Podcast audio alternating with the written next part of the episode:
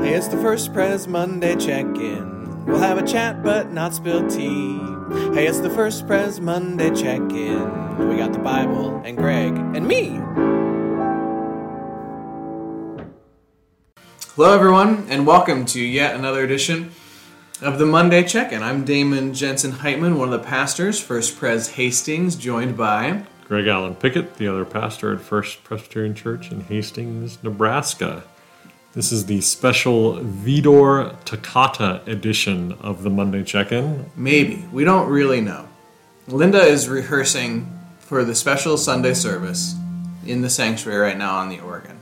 Right, and our podcast studio is adjacent to the sanctuary, and so you we will all be blessed by some glorious background music as Linda rehearses the Widor Toccata. At least that's what she's rehearsing right now. Yeah.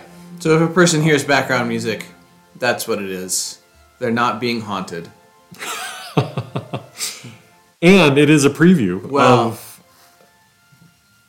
from that, I guess they they could still be being haunted, but that that music is not part of the haunting.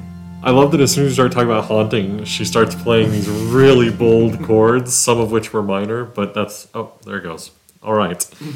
Um, yeah. So this is uh, what do we normally do on the Monday check-in? I don't know. Okay. Just listen to music, I guess. Sounds great. Yeah. No, we do a little preview of the week to come, uh, the worship service that's going to be coming up at First Pres Hastings. We talk a little bit about the scripture. We do a little miniature Bible study. We ask questions of it. We perhaps allow it to ask questions of us. And then we switch gears and we talk about the life of the church at First Pres Hastings. And we oftentimes start with an opening prayer. And I think it's my turn. I think so too. Then let's uh, let's let's pray. Yeah. Gracious and loving God, thank you for this opportunity to sit down and reflect. Thank you for uh, the gift of music, which is bringing a lively spirit to our reflections and our conversation today. And thank you for the gift of this church and for its 150 years of witness in this community, in the lives of its members, and in the world.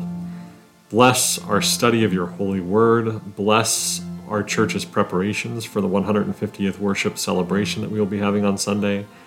And bless and guide our steps, God. May your word be a lamp unto our feet and a light unto our path, illuminating the way for us in this world. In Jesus' name we pray. Amen. Amen. Now, for this coming Sunday, uh, I'll read the scripture and then you can say why. All right. Does that make do it. sense? So, this is from Hebrews chapter 12, verses 1 through 3, and then verses 22 through 29 for some reason. Uh, and it reads something like this Therefore, since we are surrounded by so great a cloud of witnesses, let us also lay aside every weight and the sin that clings so closely. And let us run with perseverance the race that is set before us, looking to Jesus, the pioneer and perfecter of our faith, who, for the sake of the joy that was set before him, endured the cross, disregarding its shame, and has taken his seat at the right hand of the throne of God. Consider him who endured such hostility against himself from sinners, so that you may not grow weary or lose heart. But you but you have come to Mount Zion and to the city of the living God, the heavenly Jerusalem, and to innumerable angels and in festal gathering, and to the assembly of the firstborn who are enrolled in heaven, and to God the judge of all, and to the spirits of the righteous made perfect, and to Jesus, the mediator of a new covenant, and to the sprinkled blood that's that speaks a better word than the blood of Abel. See that you do not refuse the one who is speaking. For if they did not escape when they refused the one who warned them on earth, how much less will we escape if we reject the one who warns from heaven? At that time his voice shook the earth, but now he has promised. Yet once more I will shake not only the earth but also the heaven. This phrase, yet once more, indicates the removal of what is shaken, that is, created things, so that what cannot be shaken may remain. Therefore, since we are receiving a kingdom that cannot be shaken, let us give thanks, by which we offer to God an acceptable worship with reverence and awe. For indeed, God is a consuming fire. what? Do you ever like read a thing and then you think to yourself, I have absolutely no idea what I just read? That that has happened to me once or twice. That's pretty much what just happened to me in verses 23 through 29. Yeah. Why why let's start with why this passage. Yes. Why this passage? So, uh, as I mentioned, uh, we are celebrating our church's 150th anniversary. This Sunday is our celebratory worship service. We've been doing events all year to celebrate the 150th, but this is this is our um, our worship service as as well as a luncheon, which we'll do afterwards. But um, and so I went back in the archives and I went and pulled uh, the sermon that was preached on the occasion of our cel- church celebrating its 100th anniversary. Right. And so uh, that was Dr. Silas Kessler. And this was the scripture that he chose to preach on for the church's 100th anniversary celebration. And I thought, wouldn't it be interesting to preach on the same scripture and also perhaps to pull some quotes from his sermon from 50 years ago and then uh, sort of, in, in a sense, be in a dialogue with Dr. Kessler about this scripture, its relevance to our church, its relevance to our church's celebration of these important anniversaries, and its relevance to our lives and our, our journey as disciples of Jesus Christ. So, mm-hmm. that is why this scripture is the scripture that I'm preaching on this Sunday. Okay. That answers that question. And the first three verses Kind of. speak very clearly to me to some good themes that would work well for a 150th anniversary sermon. Mm-hmm. The last verses you read are the ones that he actually focused on in his sermon Right. and he preached on, and they don't speak as clearly to me. um, but I'll be it'll be interesting to see kind Yeah. of what he does. His the title of his sermon was the unshakable kingdom. Right. And so he was focused on this this idea about that what's so that what cannot be shaken may remain. Therefore, since we're receiving a kingdom that cannot be shaken, let us give thanks, by which we offer to God an acceptable worship with reverence and awe. For indeed, our God is a consuming fire. And I think, and I haven't actually read his sermon yet, Yeah. but I'm wondering if he doesn't reflect on some of the chaos in the world In and 73. the fact that we are in the midst of an earth that is shaking. We are citizens of a kingdom that is unshakable. There is a steadfastness to God's love and to what it means to be God's people and God's church in the midst of any other chaos that may be going on in the world. I'm thinking that might be where he went with that, but um, that's kind of where my mind goes with this. Yeah, you would think. I mean, as I'm reading, as I was reading, 23 through 29, it's also now apparently like take tables down time. Uh-huh. yeah. Um, In our normally very quiet podcast studio space, there's a lot going on. In fact, it feels kind of like the earth is shaking around us. But the good news is we are reading God's word, which is our unshakable kingdom upon which we will dwell. yeah. Uh, right? Yeah, yeah. as I was as I was reading it, um, a couple of thoughts went through my head. One thought was like, "Oh, this is like the part of Paul that we never read, and there's a reason, because it's all muddled and and doesn't really make sense. You like have to really try to guess at what Paul is getting at in parts of this. Right, and- And there's parts at times Paul's writing is just um, Obscure. yeah, you just can't see through it, right? Uh, I was gonna say opaque. Is that the one that you can't see through? Yes. Okay. and then there's other times where it's clear as day. Yeah. Mm-hmm. And actually, verses one through three are pretty clear as day to me. Yeah, they seem like it. Um, But then it gets a little out there. But And- even then, they get caught up in uh, pioneer and pit- who, for the sake of the joy that was set before him, endured the cross, disregarding its shame, and has taken his seat at the right hand of the throne of God. Right. You know, even in the midst of the, the sh- well, okay, what is the shame? The shame of the cross, right? Right. And it could be lots of different Yeah. things, right? And um, the joy that was what was the joy that was set before Jesus in the midst of that, and it could be lots of different things, and that's maybe um, what's the one where you can kind of see through it, but not really well. Translucent. translucent. Mm. Yeah, so maybe those are more translucent sorts of things. Um, yeah, But when it picks up at verse 22, it it reads to me an awful lot like uh, Revelation, actually. Um, though attributed to different authors, right? Revelation is attributed to John of Patmos, and, and Hebrews is attributed to the Apostle Paul. But this this starts to read a, a bit like the Book of Revelation to me. Um, Yeah.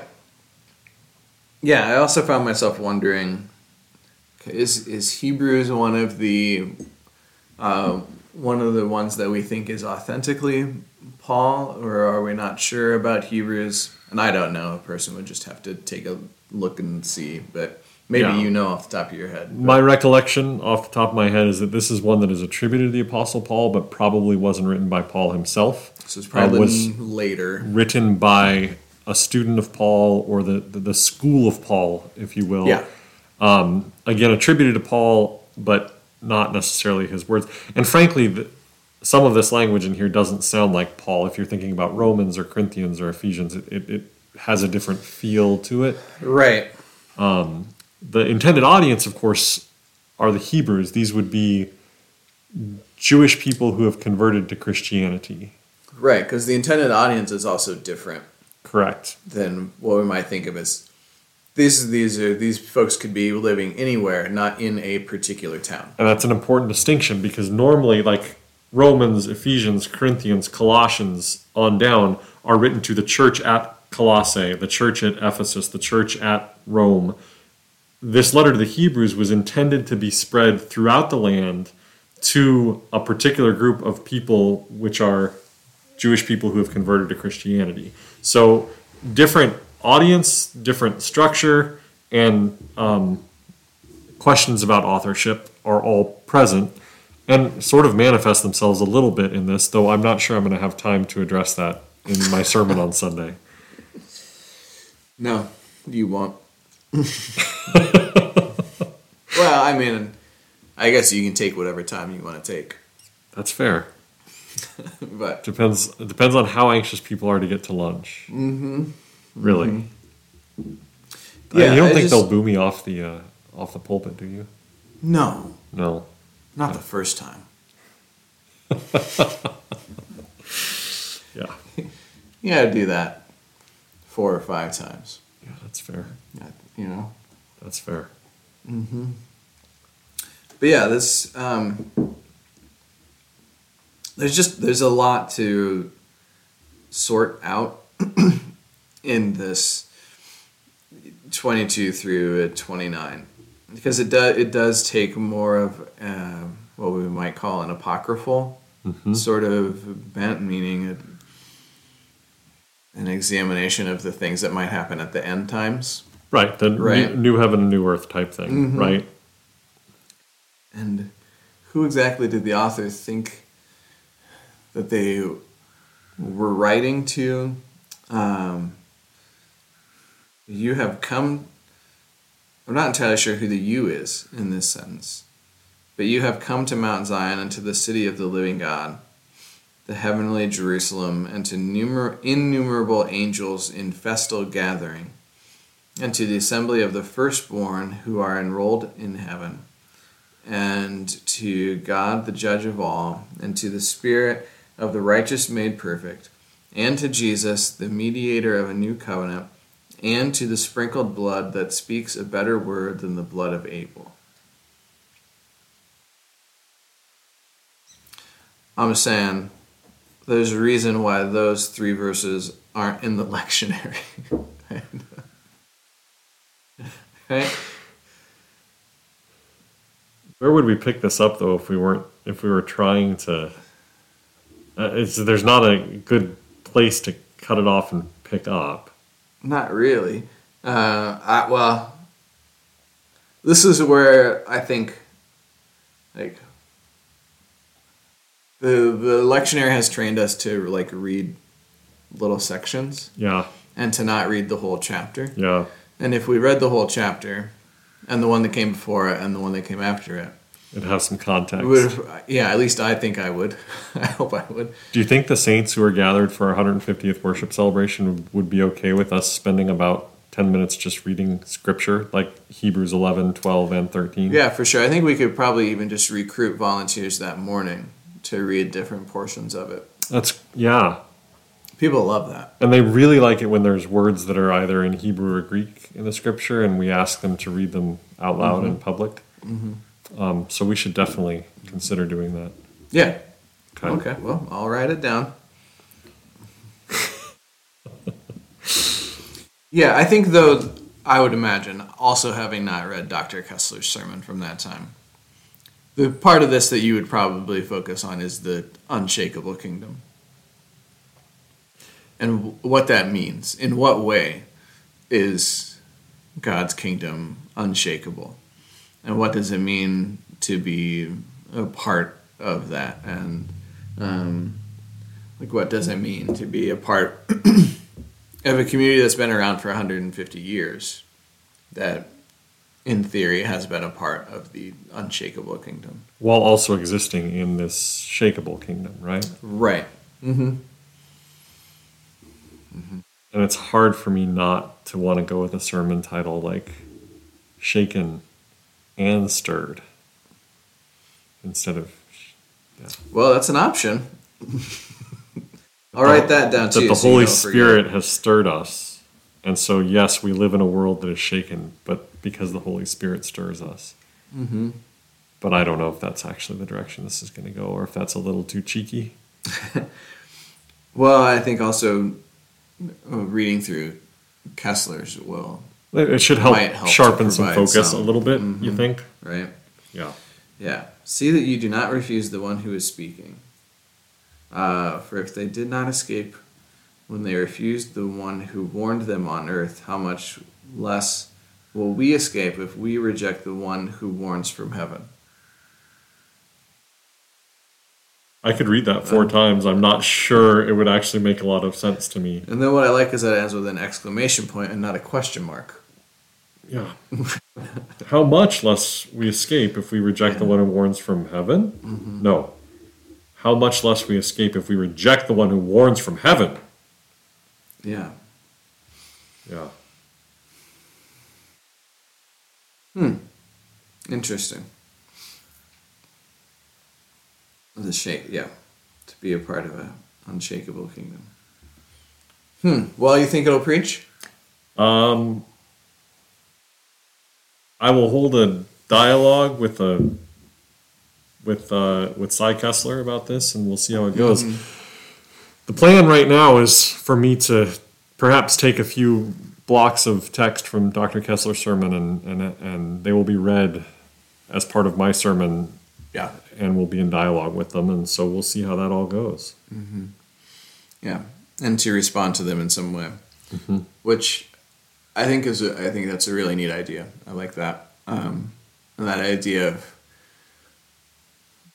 because in theory there were folks who preached on this text before Dr. Kessler as well. Right. right? And I think that's maybe in some ways what part of being a part of the, that unshakable kingdom is about. Like, churches have been having the same conversations uh, and trying to teach the same or very similar things to generation upon generation upon generation, going back to Paul and before, right? And and so that idea of continuing we're just continuing the conversation. We're just continuing the dialogue Yeah. in a new time um, and in a new place. Could be interesting. So, 73 was a weird time in the nation's history. As is 2023, Mm-hmm. right? Uh, yeah. So. All right, you think it'll preach? I think it'll preach. Okay.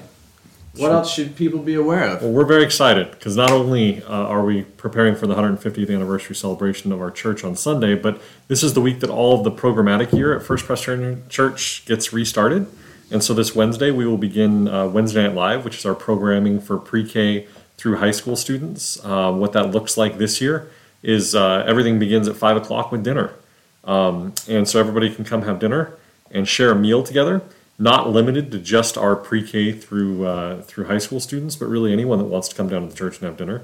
And that's five to five thirty ish.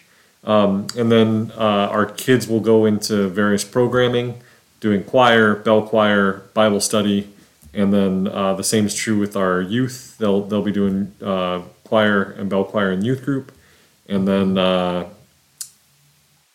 we also have our chancel choir and our chancel bell choir that'll be rehearsing on Wednesday night. So promises to be a really exciting, fun night back in the church on Wednesday. Mm-hmm. Um, then we roll into a busy weekend. Uh, there's a couple of funerals at the church that we'll be doing. Uh, Jim Hoffman's funeral on Friday that Damen is doing, and then Peter DeWong's funeral on Saturday.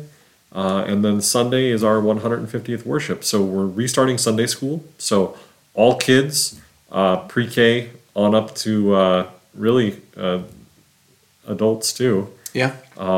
So we'll be doing Sunday school. We have an adult education forum, which will be a panel of uh, former and retired pastors of First Presbyterian Church sharing some of their thoughts and memories and reflections on their time here. Uh, that'll be in the fellowship hall, and then at 10:30 is our worship service. Yeah. uh, that will be amazing because those five pastors who are back for that will be part of the worship service. We'll also have a proclamation read by the mayor and uh, some other really exciting things our chancel choir, our bell choir, cathedral brass, and uh, a sermon in dialogue with Cy Kessler on Hebrews 12 that you just heard a preview of. So it's going to be a great. And then after that, we'll invite everyone to join us over in the Peace Center for a luncheon uh, which will be set for 300 people, and we hope that folks can join us for some fellowship and food and fun with their church family. And that's uh, that's the 150th anniversary celebration. Yeah. Yeah, I think that calling what we just did a preview of the sermon might be a bit of a stretch Probably, this time around. But still, but it did have the Widor Toccata as the background for the first 10 minutes of it, which Yeah. I think provided it some credibility. oh, Even sure. though the words we were saying may have been nonsensical, the fact that the Widor Toccata was playing live in the background, I think adds some credibility to what we said. So Yeah, I agree. Should we pray? let's do that. Loving and gracious God, uh, we thank you for the ways that you have nurtured us, sustained us, for the ways that you have called forth uh, your church in the world, generation upon generation, that you have called to be disciples, to attempt as best they're able to live out your commandment, to love you with the entirety the entirety of their their beings, and to love their neighbors as they love themselves. We thank you, God, that we are a part of that cloud of witnesses, of that unshakable kingdom. Help us, O God, to continue as best we are able to live the faith and to pass it on. In your gracious and holy name we pray. Amen. Amen. Well, then, with all those things said and done, until next time, toodaloo.